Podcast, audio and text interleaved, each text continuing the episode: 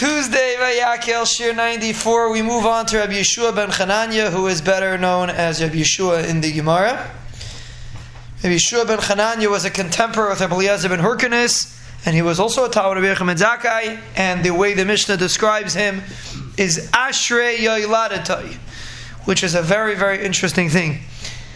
Um, I was once by a Shabbat Brachas that he said a very nice pshat and Ashrei Yoiladatai, but let's first say what the Rishonim say. The Rishonim say that Ashrei Yoiladatai means Pashut pshat is that he was so beautiful, he had so many good midas, that the midas generally come from the parents. So people saw him and they said, uh, Ashri Aladata, his parents obviously are fortunate because they have such good midas which run over to the children. Another shot the Rab brings is that the reason why he was Zeicha to be uh, such a, a Adam Gadol is that his mother brought him into the beis medrash, that he, into his ears should go Divrei Torah instead of Divrei Shtus person has a child sleeping in the house, shouldn't be shouldn't be listening to divrei shtus anyway. But a person goes, a person listens to divrei shtus, it goes, makes a big imprint on the child.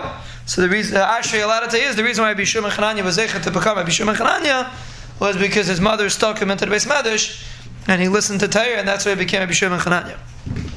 Another pshat I heard over from a young man by Sheva Brachos beautiful pshat. He said he said a mashal that if somebody comes in to buy a yacht going to buy a yacht.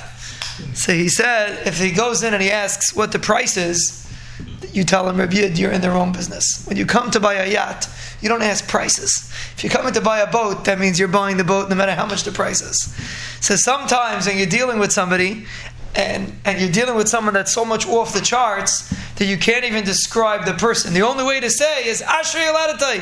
Mamish, this person, he's off the charts. There's no way to, to, to describe him.